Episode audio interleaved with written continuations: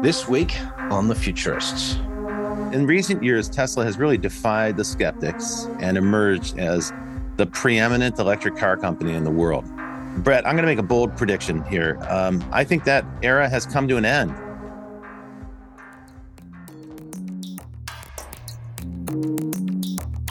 Happy New Year. You are listening to The Futurists. I'm Rob Tercek with my co host and business partner, Brett King. Hey, hey. Yes, I and am this here. week, we've got a special guest, Katie King. Hi, Katie. Miss Metaverse. Hello. I'm back. I'm back. Happy to be here. 2023. Let's go. Happy to have you back on the show. Uh, so, you folks are over in Thailand right now. I can see yes. this nighttime where you are. It's daytime where I am. Thanks for staying up late to record this special edition of the Futurists. No problem. Welcome let's get into Absolutely. it. All right. This is the week that we're going to take the bold stab at the future. Each week on the Futurist, we ask our guests to make a bold forecast or even a prediction.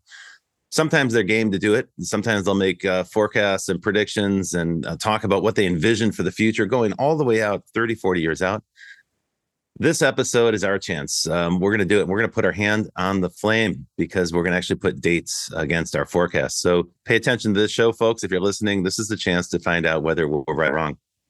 Well, how shall we begin then, Brett? It's been a tumultuous year. 2022 was a surprising year. You know, looking back at it, I don't think many people would have forecasted that Russia would create the largest land invasion in in Europe uh, since World War II and that came as quite a surprise. Global recession that happened as a result. You know, um, yes. Which is, uh, we tried to deny it for a while because we did have um, really good employment numbers, which is counterintuitive to a traditional recession. So this is the argument for why, um, you know, uh, the Biden administration, of course, didn't didn't report the uh, recession in the early early quarters.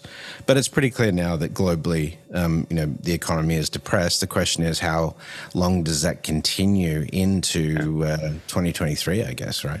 Well, and everybody's saying that this year there will be a recession. I haven't heard anybody who hasn't said 2023 is going to have a recession. So I guess the big question is how big or how deep or how long of a recession. Um, one of the interesting things to notice about the last three economic resets or economic corrections is um, in the past when there was a recession, uh, when the recession would last a while, you know, last a year and a half or two years. But in the last three recessions, the United States, employment levels took a very long time uh, to restabilize. They did eventually restabilize, but they took years, many, many years. And what happened in the meantime was automation. Um, so, right. you know, employers took the opportunity in, during a recession to replace human workers with either software automation or robotic systems. Uh, Brett, what's your, now, thought about the, that? Do you, you, think that that's well, going to happen? Yeah, the optionality on that is in, obviously um, increasing. So you you're going to start to see experiments on the fringe of these um, spaces, like in the legal industry, um, you know, and healthcare and so forth, you're seeing specialization. So in healthcare, you've got, you know, oncology research looking at trying to get those diagnoses better and so forth. You've got surgical robots doing components. What you haven't got right now is the sort of administrative um, side of things. But when there's um, pressure on talent, then that's where you're going to go. You're going to be going for 40% of the cost of the healthcare system, at least in the United States. You're going to be looking after trying to uh, robo, you know, uh, uh, a robotic process automate, apply robotic process automation to those areas, right? So, um, and in the same process, hopefully, um, you know, getting the cost of it down. So I think that's a possibility off the back of the recession for sure. I think it's true. I think uh, healthcare is is ripe for reinvention, and it's ripe for some kind of streamlining. Uh, anytime you have an industry that's very expensive and produces a lousy consumer experience, and it's certainly true of healthcare in the United States, uh, that's an hmm. industry that's ripe for disruption. Uh, we had on our show in last year, we had Dr. Philip Alvelda on the show, and he was talking about AI and healthcare and how to drive down the cost curve. His example was a simple diagnostic that you do when you go see a doctor. Um, they they do uh, you know they just check your your weight and your blood pressure and so forth, and um, all of that now can be automated, uh, and that saves about two hundred and fifty dollars per visit per office visit. So healthcare companies have a great deal of economic interest in automation. No doubt, we'll see more and more of that. Uh, it looks like diagnosis is a big area. Uh, you know, tracking and identifying and spotting patterns, and then um, and making a, a correct. Uh, and, and you know, I think the evidence we've seen with the generative AI stuff, you know, the um, the art generated and the language generated AI stuff, we are seeing that these deep learning algorithms are getting getting much better at collecting data for reference purposes, and that's when you're talking about the advances in diagnostics. It's the same sort of sort of models they're building on the imagery that's uh, yes. uh, used in those uh, disciplines. So, um, you know, there should be some crossover in terms of the advancements being made in those areas over the next couple of years as a result. You know, it's quite astounding to me uh, looking at the the rapid take up of stuff like um, uh, ChatGPT and um, OpenAI's uh, DALL-E 2 and uh, stable diffusion and other systems for generating images.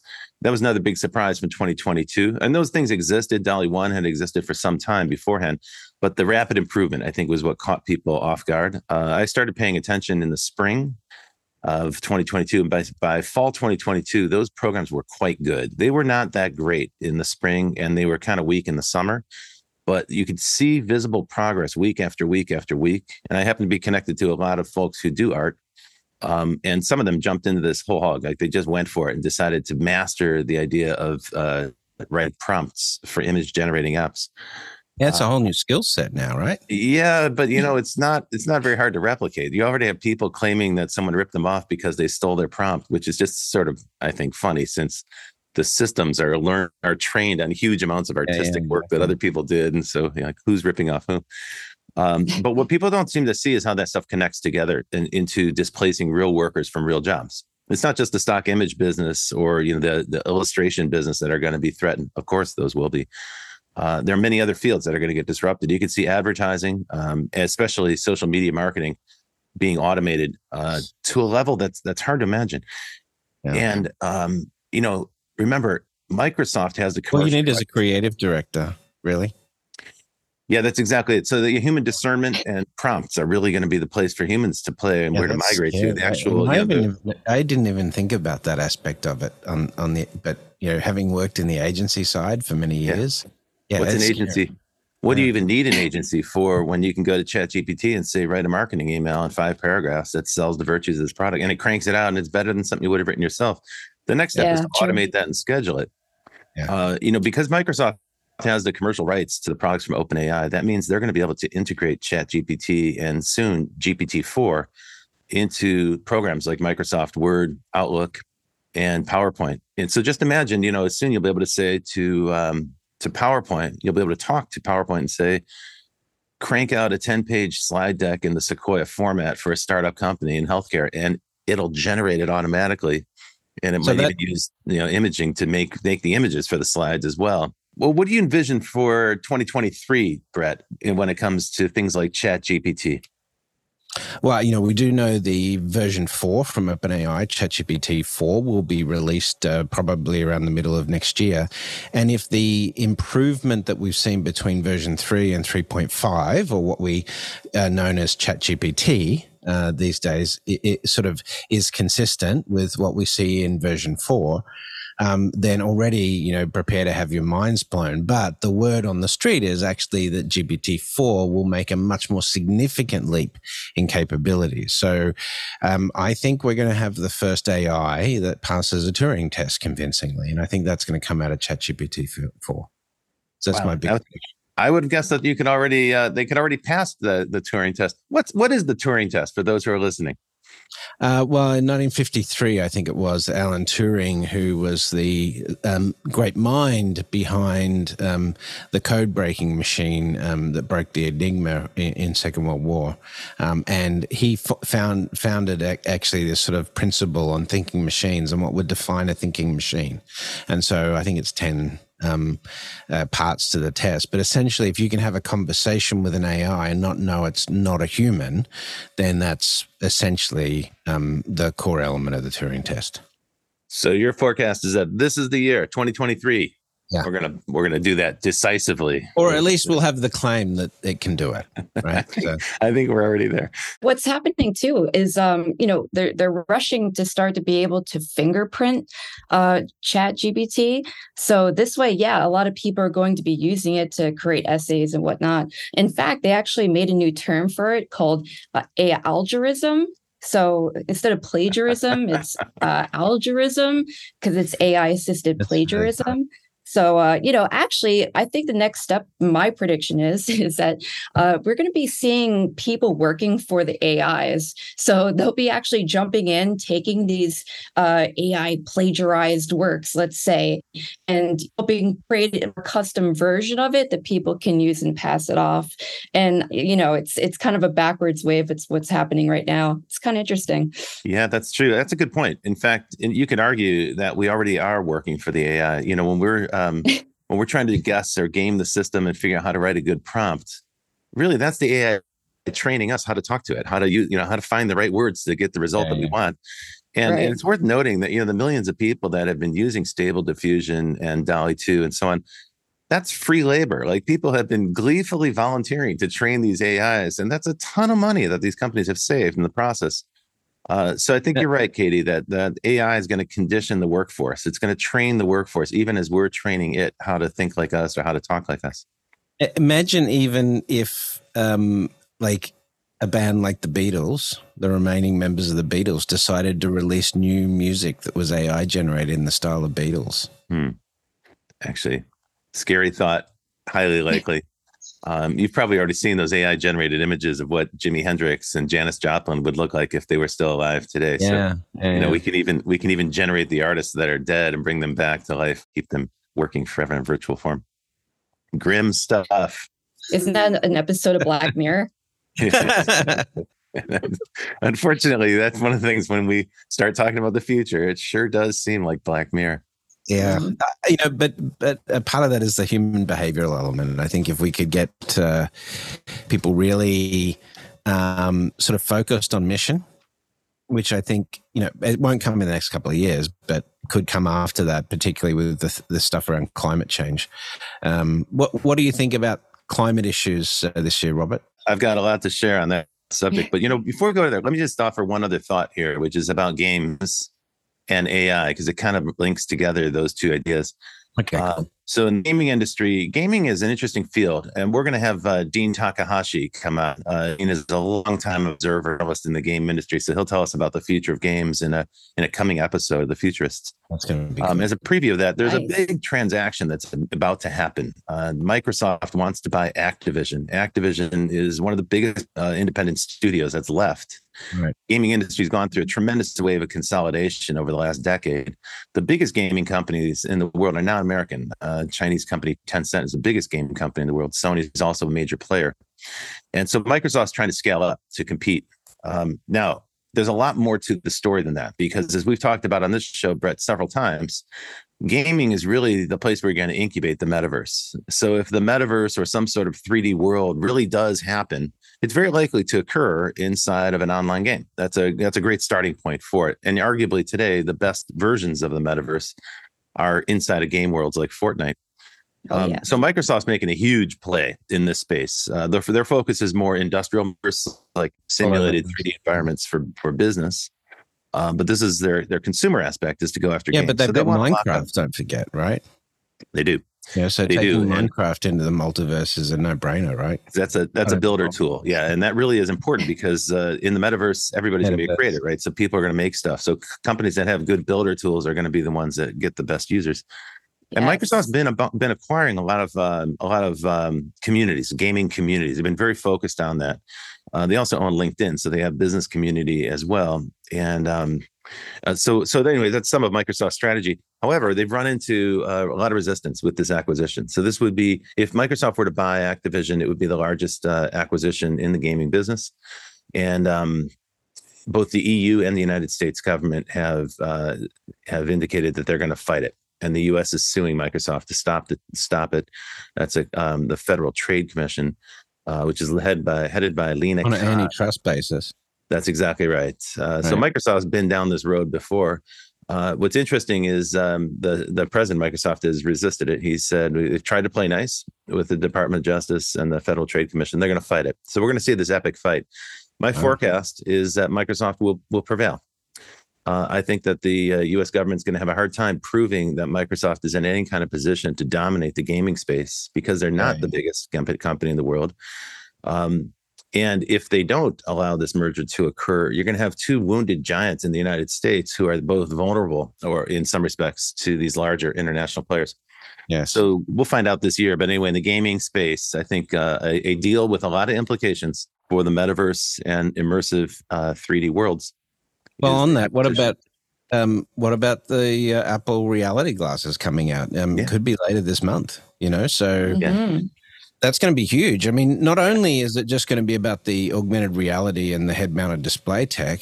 Um, can't believe that we're going to get it this year. Um, the the other element of it is that you know we have a whole new world of apps coming like um, because the visualization of content and you know and making it smartly interactive is going to be such an art. It's going to be very different from mobile. So you have to have new content created for this as well which is going to create a whole new series of uh, businesses uh, off of these augmented reality apps. So um, that you know we're actually going to see the start of that this year.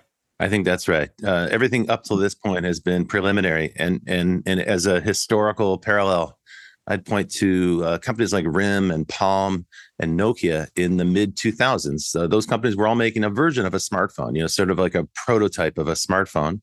At the time, they were called smartphones, but they weren't that smart and um, they weren't that capable. And they hadn't figured out the app model. The app store model wasn't really working. You had to go through your mobile operator in 2005 to buy uh, any kind of downloadable item. The fintech, um, you know, boom is is due to the mobile smartphone you know? Yeah, that's right. It extended into really every aspect of life.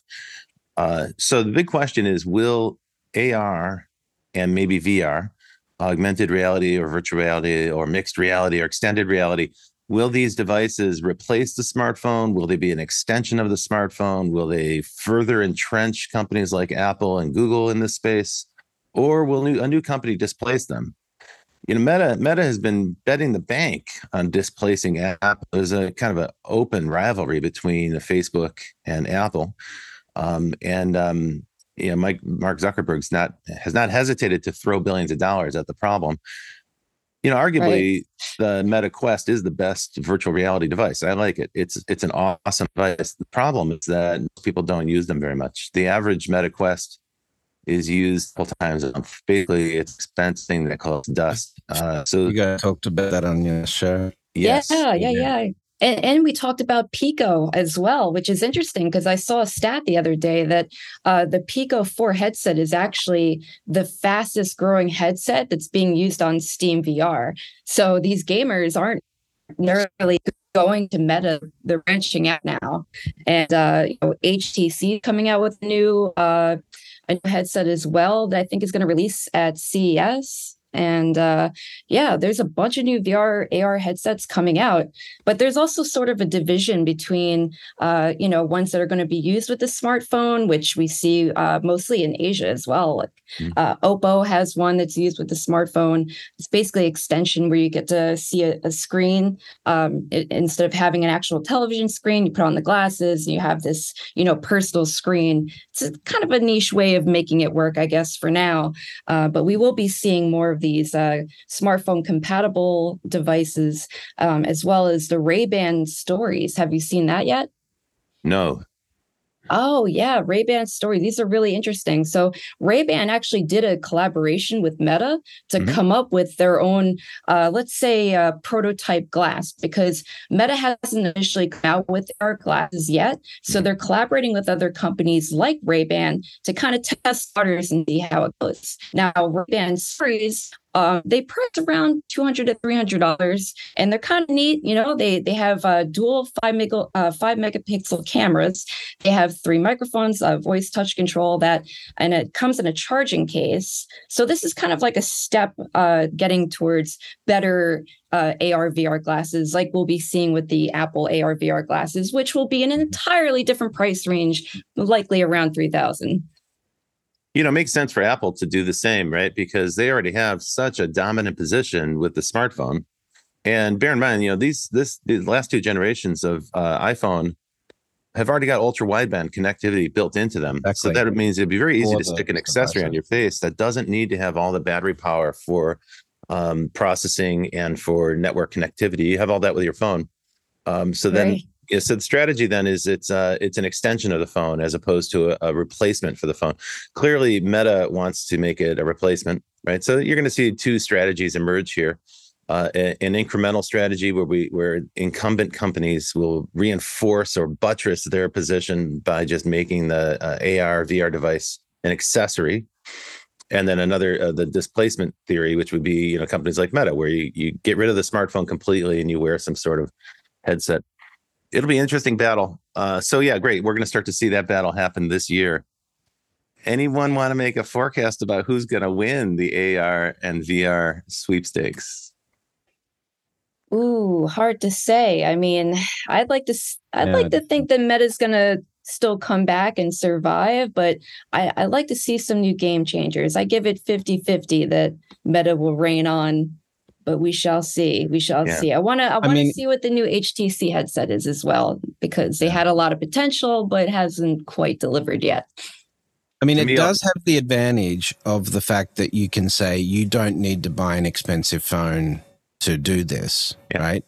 Um, and so there is, I think, you know, there's going to, you know, it, it, it's the analogy would be Android versus Apple, right? Is that, mm-hmm. or, you know, a Samsung. A lot more people would be happy to buy a Samsung at a little bit of lower price range um, than, than an iPhone, right? Um, Candidly, I'm surprised that Google hasn't applied the exact same strategy here of not necessarily yeah. building the devices, but providing the software in order to extend their advertising uh, and the other element is if you look at the analogy of, um, you know, the the early mobile phone ecosystems, where the expectation was that you know the mobile companies would have that advantage. Well, they lost that advantage um, and it was mainly around hardware, right? But it was around operating system of the hardware. So then, if you you use the analogy, it depends really on the operating system of the AR and the connectivity of it and the work effect that happens there and things like that. It doesn't necessarily depend on, you know, that pedigree of who's produced better devices on mobile in the past, yeah. right? Yeah, it clearly doesn't because companies like Motorola and Nokia and Ericsson were the dominant players. You know, they invented right. the mobile phone business and they all got blown away. Like all those companies yeah. just got completely sideswiped by Google and Apple. Uh, I think we're probably likely to see something like that. I would never bet against Apple, so my betting is going to be Apple is going to win. They don't release products until they know they work. The first generation is never the one to pay attention to. It's always going to be the next two, just like Microsoft. So we'll see mm-hmm. something from Apple at some ungodly price point, two thousand dollars mm-hmm. or something. It'll yeah. probably be pretty impressive, and it'll be out of reach. But developers will buy it and they'll start to build cool experiences. And one thing right. we know will ha- it'll be tightly integrated into Apple's ecosystem because that's mm-hmm. what they have to defend. All um, leading up to the Apple Car by 2030. applications are, what do you think the applications are going to be? Because the Federal Trade Commission is trying to block Meta from doing a fitness app. They wanted to acquire a fitness app, and Meta's fighting that as well. Uh, that's another. Well, you know, I, I think it's not only going to be fitness, but I think the healthcare implications, you know, of, of this on an overall basis. Um, you know, being able to self-diagnose and things like that. It, it's just incredible to sort of see how, or, you know, the educational impact of this. All, all of that changes the way we think about, um, you know, um, the current system. So, so, so healthcare definitely needs to be decentralized. That's for sure. We need to call it M, it, like V commerce or M commerce, vision commerce, or, or unfortunately, you know, yes, meta, meta, yeah, we're going to get a new a new acronym. Uh, you know, I think that creativity tools are a space to keep an eye on. I've always been a huge fan of Tilt Brush, uh, which is one of the earliest right. VR apps, and it's one of my favorites because it, you can make stuff. I imagine that in these vir- virtual worlds, we're all going to be creating things, and so we'll need better tools for doing that. So you probably see all this automation that we've seen in uh, generating images. It'll get modified or adapted to generating 3D things, 3D objects, and 3D worlds and there'll probably be a suite of VR creator tools that allow you to build environments and share them with friends. Which, by the way, is something I think would be kind of fun to do. That would that would certainly change social media, uh, maybe for the better. Yeah. Well, Let's take a quick break. Take a break. Yeah. Uh, we, will, we will skip our usual rapid fire round. Uh, let's take a little pause yeah. here. Stay tuned. This is the forecast episode for 2023 and beyond. We'll be right, right back after this short break. Provoke Media is proud to sponsor, produce, and support the Futurist podcast. Provoke.fm is a global podcast network and content creation company with the world's leading fintech podcast and radio show, Breaking Banks and of course its spin off podcasts Breaking Banks Europe, Breaking Banks Asia Pacific, and the FinTech 5. But we also produce the official Finovate podcast, Tech on Reg, Emerge Everywhere, the podcast of the Financial Health Network, and Next Gen Banker. For information about all our podcasts, go to provoke.fm or check out Breaking Banks, the world's number one fintech podcast and radio show.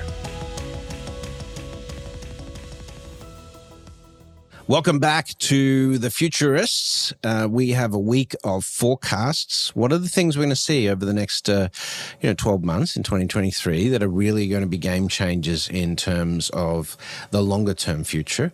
And uh, you know, we've been getting into that before the break. Um, you know, AR, VR, the metaverse, smart glasses, uh, you know, AI developments and so forth. But uh, let's uh, let's continue. So, Rob, what what do you think about the progress on electric vehicles?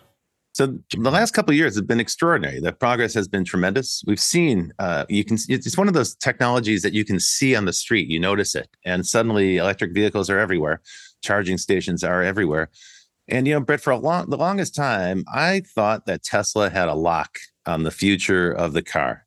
And clearly, I'm not the only one who thought that because Tesla was the most valuable auto company. At one point, the valuation of the company was greater than all other auto companies combined, which seemed kind of extraordinary. And and remember, the uh, the German auto manufacturers threw their hands in the air and they said, in terms of AI and software, Tesla has us beat. They're five or six years ahead, and so forth. So, um, in recent years, Tesla has really defied the skeptics and emerged as the preeminent electric car company in the world. Brett, I'm going to make a bold prediction here. Um, I think that era has come to an end. Uh, I think that Tesla is going to be challenged. And I think that actually they already are a challenge. That's not much of a prediction. Here's my prediction I think that in the next two years, by 2025, Elon Musk will no longer be the CEO of Tesla. Uh, mm. And I know there's a ton of Tesla fans and a ton of Elon Musk fans out there. So give me a chance to explain where I'm coming from and then uh, fire away. You didn't. Uh, you didn't say Twitter. You said Tesla, right? Tesla. That's exactly right. So, uh, big, big factor though is the is is uh, the investment in Twitter. The takeover of Twitter is is preoccupied um, Musk. It's quite obvious, and as a result, uh, Tesla's in trouble. Uh, Tesla's stock was down sixty five percent in 2022, and already this year we're only a few days into 2020 2023, and Tesla's stock is down a further five percent. Uh, now, stocks go up and down. Uh, the stock market itself has been volatile and so forth. So there's a lot of reasons to say, like, well, hang on a second. Why is that such a big deal? I mean, fundamentally, they're still doing very well. The top selling EVs in the world last month that is true. Was a Tesla Model 3 and a Tesla Model Y. You know, that's right. And, and, it's the most profitable car company in the world. And that's what people like about it. That's what investors have liked about it. But there is a concern that Musk has become distracted. And I think there's a bigger set of issues that come along with that.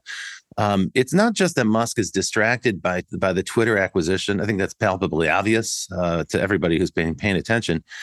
It's that Musk is no longer cool back in 2010, Elon Musk could do a guest appearance in Iron Man in a Disney film, uh, Iron Man, uh, because he was kind of like Tony Stark. And people thought of him as this guy who could solve every problem in the world. He was seemed like he seemed like kind of a cool guy. Today, Musk is no longer cool, and when he shows up at a Dave Chappelle, uh, you know, Dave Chappelle show, he gets booed. Uh, he gets yeah. booed by the crowd, right? So he's no longer seen as cool. And it's not just that he's not cool; it's that the people who buy Teslas tend to be blue state liberals, Democrats. Uh, Tesla vehicles are not a red state phenomenon. And um, when Musk took over Twitter and started spouting MAGA nonsense and repeating QAnon's conspiracy theories and so forth, right, right. he was sending a signal. And I don't think it's a very helpful signal to uh, people who might be considering Teslas. Here in Los Angeles, uh, one thing we notice is that um, celebrities love to signal their virtue by what they drive. And you know, back no. in 2008, it was cool to like show up at the Oscars in a in a Prius, right? So back in the early days of electric or hybrid vehicles, the Prius was kind of like the celebrity statement. Uh, then it became the Tesla. Well, today Teslas are taxis, and the cool car is a Lucid or um, a Rivian, right? So it's been displaced. And if you want a high-end, fancy, you know, uh, publicity statement about your your uh, you know, environmental legitimacy, it doesn't have to be a Tesla. There's other choices out there that are frankly more fashionable. So this idea that Tesla's uncool isn't just a matter of uh, Musk's personality; it's also connected to the car itself.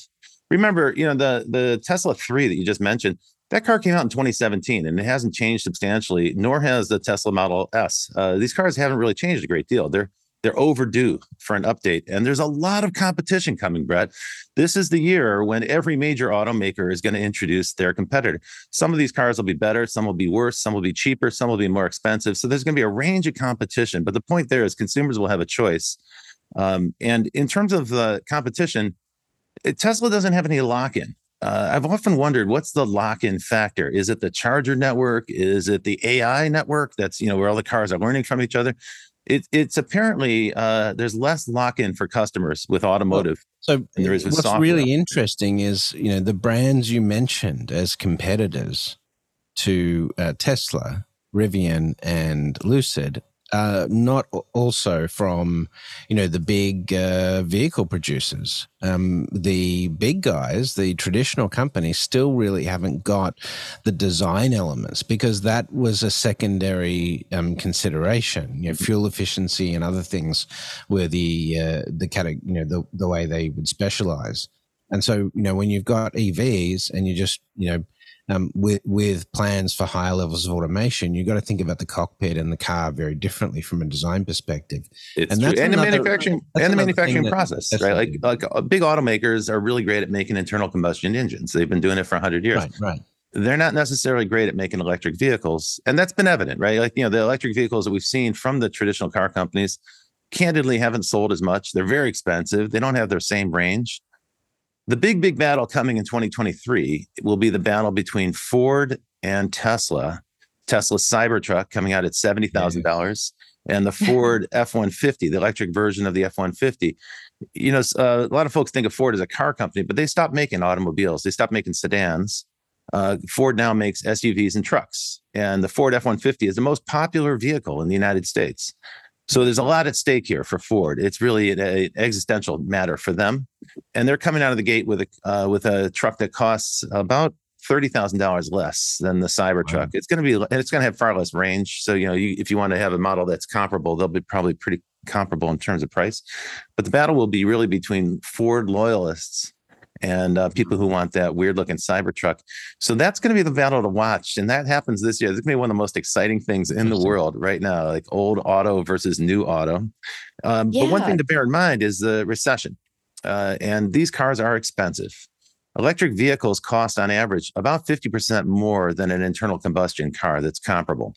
So a regular uh, internal combustion car costs about $45,000 and um, the average electric vehicle cost about $68,000. So it's almost a 50% uh, differential there. And in, in a recession, I think that's gonna that's gonna weigh heavily on people's decisions whether or not to purchase electric or to stick with the internal uh, internal combustion cars that they've had. So anyway, for all these factors, I look at this and I say, wow, Tesla stock is down almost seventy percent in the space of just over a year. Uh, the CEO is clearly distracted, and he's no longer considered to be Tony Stark. He's now considered to be kind of this MAGA boob, and so uh, we'll see if um, we'll see if he lasts. My prediction is that he'll be ousted from the role as Tesla's CEO by 2025. Yeah, you know, I um, I, I sort of like to think he focuses on SpaceX anyway. Yeah. You know, going back to Ford, actually, do you know the new uh, Ford Mustang? Is, there's an EV, it's a, yeah. the electric yeah. Ford Mustang. I mean, yeah. the, talk about a uh, combustion engine loving uh, types. I mean, geez, I mean, to see the freaking Mustang turn into an EV, what? This is mind blowing. Yeah. I mean, it's actually, it's, it's kind of cool that Ford was able to do that, right? That's a pretty big pivot for a very traditional auto company and it's not a bad car and they're sold out you know there's a waiting list for them so clearly it's got some appeal there's a waiting list for all these cars. I mean, speaking of Tesla, anyone who's been through the Tesla uh, purchasing process knows that you know it's it's very unique compared to the old way of buying cars. You'd walk Not in, you'd have someone good, actually help you. No, no, more like you wait seven or eight months. Maybe it comes in on a barge, maybe it doesn't, and when it arrives, you know, um, no one really helps you. Just uh, find out where the car is in the parking lot. You drive it away. It's almost like getting a Zipcar. You know. Oh, is that how it works? You just go yeah. find it. It's sitting there waiting for you. it is. we went like in. It was car. like, yeah, that's that's your car over there. That's it. That was eh, it. They don't show you how to use it or anything. There's an introduction video when you start it up, you know, and we didn't even get the introduction video. I don't know what happened about that, but no, no, no. So, but welcome to the future.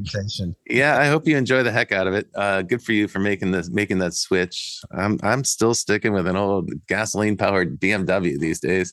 I've been hesitant well, to get into it. We've got a project we want to do in 2023. We want to take a Porsche and convert it to an electric vehicle like an old style Porsche. So hey, they're they're they're coming. Yeah, that's true. Conversion kits are cool, but but they're coming. Right, the the high end auto German automakers are coming out with their electric cars, and it'll be really interesting to see what the landscape looks like. So anyway, a good year for electric vehicles. There's going to be a ton of choice and a bunch of uh, turmoil in that space. Uh, we'll see if sure. Tesla can hang on to their position as being the most profitable maker of automobiles in the world. Indeed. Brad, if you got other predictions or forecasts to share with our crowd, Probably. No. Um, yes.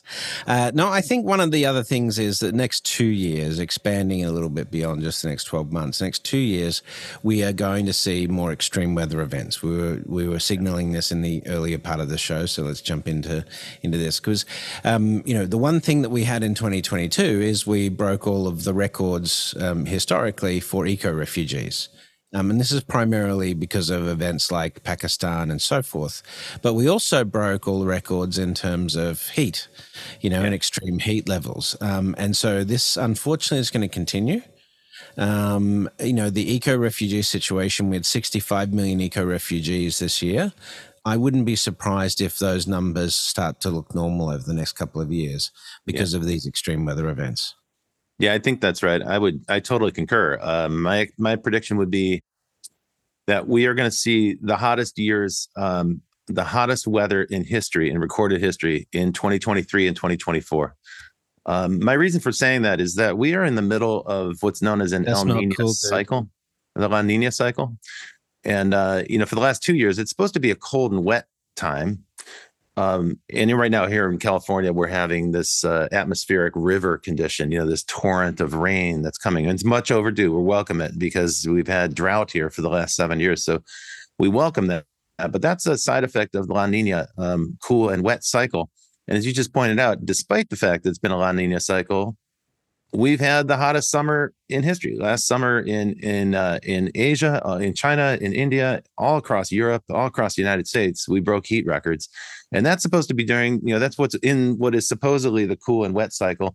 What's coming next in 2023 and 2024 is El Nino, and that's the hot dry cycle. Uh, and that means that although um, all these places that are getting inundated with water now are going to be green and lush and then they're going to dry out sometime in the summer 2023. So we're going to see a range of wildfires all across the uh, the West in the United States and uh, other parts of the world that got wet weather this year. But I think we're going to start to see record uh, temperatures. In other words, that's a way of saying that last summer is the coldest summer you're going to have, even though it was a record breaking heat wave. We're going to start to see even hotter summers ahead. Absolutely. No. It'll be hot every one summer. Yes. What's it like in uh, Thailand? Is it super hot now in Thailand in the summer, or has it not changed? Actually, interestingly, it's got more moderate here. Oh, um, so it's gone from being more, you know, it's um, more moderate. But in Chiang Mai, uh, in Bangkok at least, but Chiang Mai apparently gets a lot hotter. So yeah. it's getting to yeah. 42, 43 degrees Celsius, which is uncharacteristically warm. So, um, yeah, I don't know why Bangkok is getting slightly cooler, but um, yeah, it, it's manageable. I mean, we've been here during the summer a couple of times and it's manageable. It's still in the 80s over here, so it's quite warm and, and a nice change compared to yeah. uh, North Carolina at this time. it's always it's always hot and humid. Uh, that's true year round, even uh, in that part of the world. One of the things you mentioned, Brett, is uh, people who are getting displaced uh, and um, climate refugees. I think that's a really big topic because uh, certainly here in the United States, immigration and um, illegal immigration is a gigantic issue. There's constantly conflict at the border. Um, and many people attribute those uh, those um, immigrants to exactly. people who are seeking better economic opportunity. But one thing we don't seem to take into account in the United States in no, the political discourse, climate related too. Yeah, that's right. They're leaving mm-hmm. because there is the climate is unsustainable where they live. It's it's no longer sustainable. Uh, I know a couple of people from Honduras, and they said to me that you know they still have family back in Honduras, and they said we can't go back. We could never go back. We could never live there because the places where we were raised used to be very fertile and you could be a farmer, you could grow things, you could grow fruit trees and so forth. They said that's over now. It's dry as dust and there's no way to grow anything. And that's why that's one of the reasons why people are being displaced and why they're leaving. So to your point, Brett, it's going to happen, right? Climate refugees yeah. are a fact. It's going to continue. It's not just people who are being displaced by conflicts, but we are going to have mm-hmm. more conflicts over water, more conflicts over resources, growing agricultural land, and so forth. And that's going to displace a lot more people.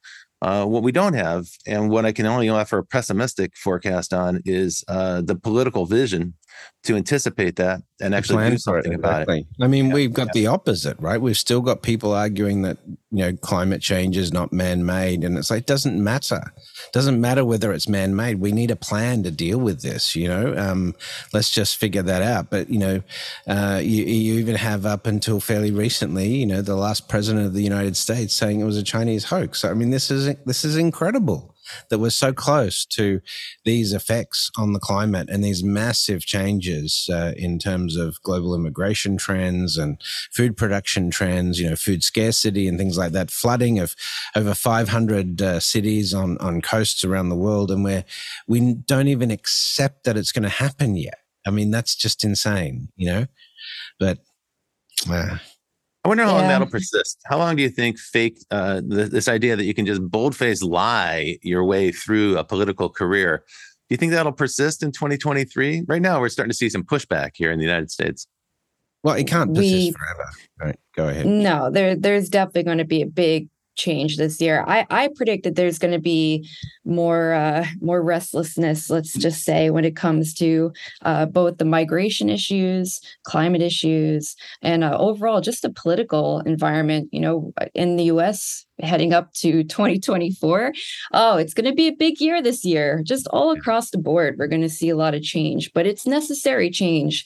You know, we, we need action taken. Absolutely. So hopefully, uh, hopefully it'll be some plans will be put into place to help prevent some total uh, dire scenario. But yes, 2023 will be a big year for sure. The, the one thing I don't think we will quite get in 2023 is I don't think we're going to get an invasion of Taiwan but I think there's going to be a lot more saber rattling around Taiwan. So, um, and there's going to be more challenging of US's military will against uh, China, just testing the waters there a little bit, just to uh, let the US know that China is getting more and more serious about this every day. And so, unless there is a diplomatic solution to this, and the diplomatic solution is probably that Taiwan agrees to become part of an economic um, uh, you know, alliance with uh, China or something like that. That that's the one compromise that's possible. But I don't think Xi is necessarily prepared to make that compromise. But I don't, mm. I don't think there's going to be military conflict over Taiwan. But I think there's going to be more pressure put on on the US's willingness to respond. I agree. You, you see that in the relationship between Russia and China. Um, the Chinese are, are are supportive of of Russia, but they're keeping themselves at arm's length. They don't want to get caught in the crosshairs of the United States. They don't want to get dragged into the conflict in any major way. Uh, so they're they're trying to maintain a little bit of distance because I think they're taking away the lesson that uh, that maybe uh, you know the the Russians should have been paying more attention to, which is that the the rest of the world can actually unify. Uh, the rest, uh, let me say, when I say the rest of the world, what I mean is Western Europe and the United States and Canada and we uh, need that on energy. We need that coming together on energy production. Yeah. Um, you know, and the standards applied there. We need that to come together in terms of corporate missions that the corporations must serve the greater economy and the needs of the people. You know, corporations that have been responsible for climate change, I think are going to, those brands are going to fall out of favor rather quickly. I sure hope it happens. You know, one of the things to build on a point you guys were making a moment ago uh, before the break about artificial intelligence is the role of AI in warfare has been predicted and forecast for years and years. And the very first issue of Wired magazine back in 1991 or two uh, forecasted the the future of war, cyber war, they called it at the time. Um, now we're seeing evidence that drones make a material difference, a material impact, and it's not just predator drones, you know, navigating above trying to take out a, a terrorist leader or something, but now swarms of drones, coordinated drone attacks. Uh, we're starting to see evidence of that in the conflict in the Ukraine.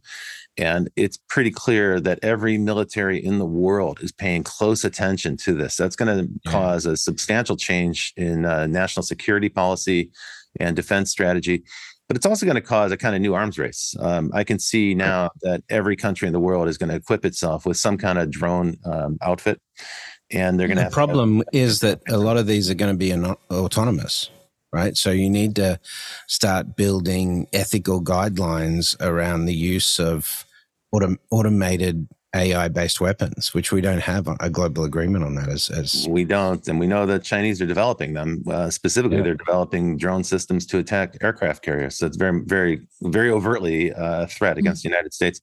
And we'll be hearing plenty more about that from the Republicans in Congress in this uh, election. Stuff. That's a very easy prediction to make.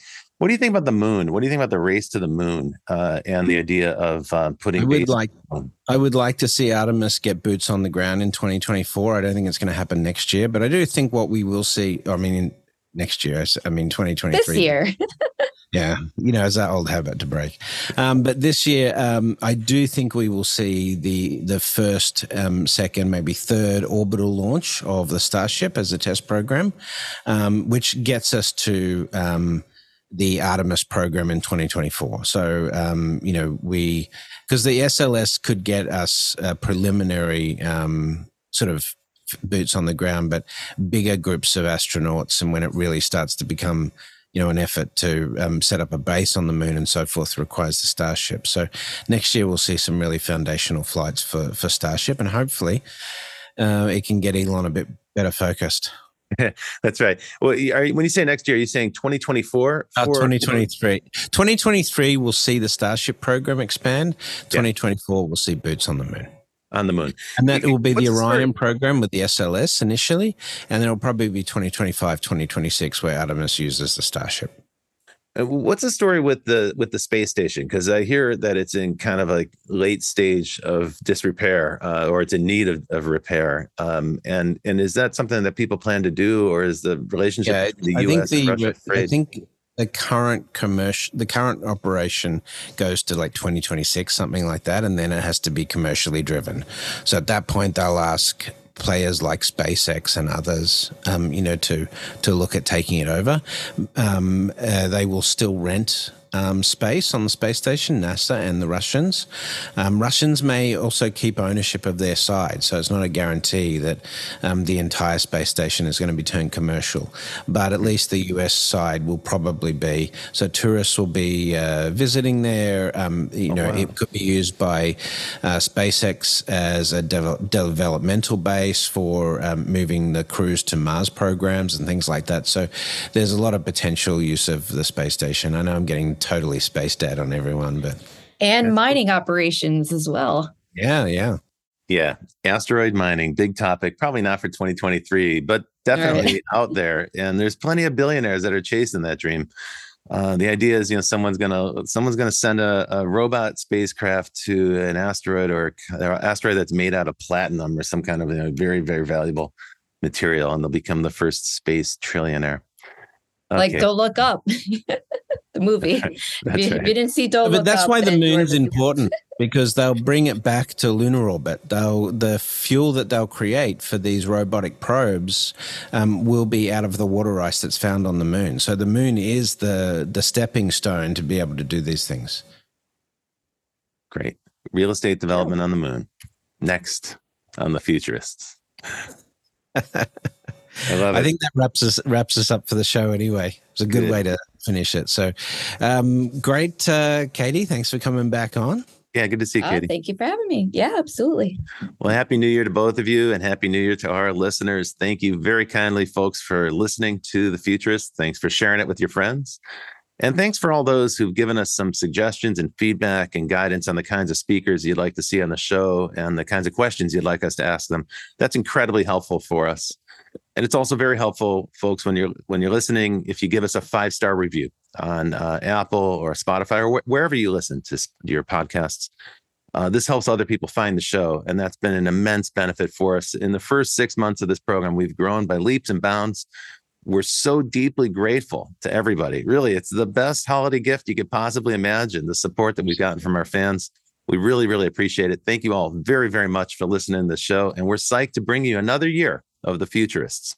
Big shout out to Kevin and to everybody else who's been helping us with the show. We have a fantastic crew at Provoke Media, and we are grateful to you for that support. And um, we'll look forward to bringing you more. Stay tuned. We'll see you again. Oh, we'll see you all again very soon in the The future. Future. Well, that's it for The Futurists this week. If you like the show, we sure hope you did. Please subscribe and share it with the people in your community. And don't forget to leave us a five star review. That really helps other people find the show. And you can ping us anytime on Instagram and Twitter at, at Futurist Podcast for the folks that you'd like to see on the show or the questions that you'd like us to ask.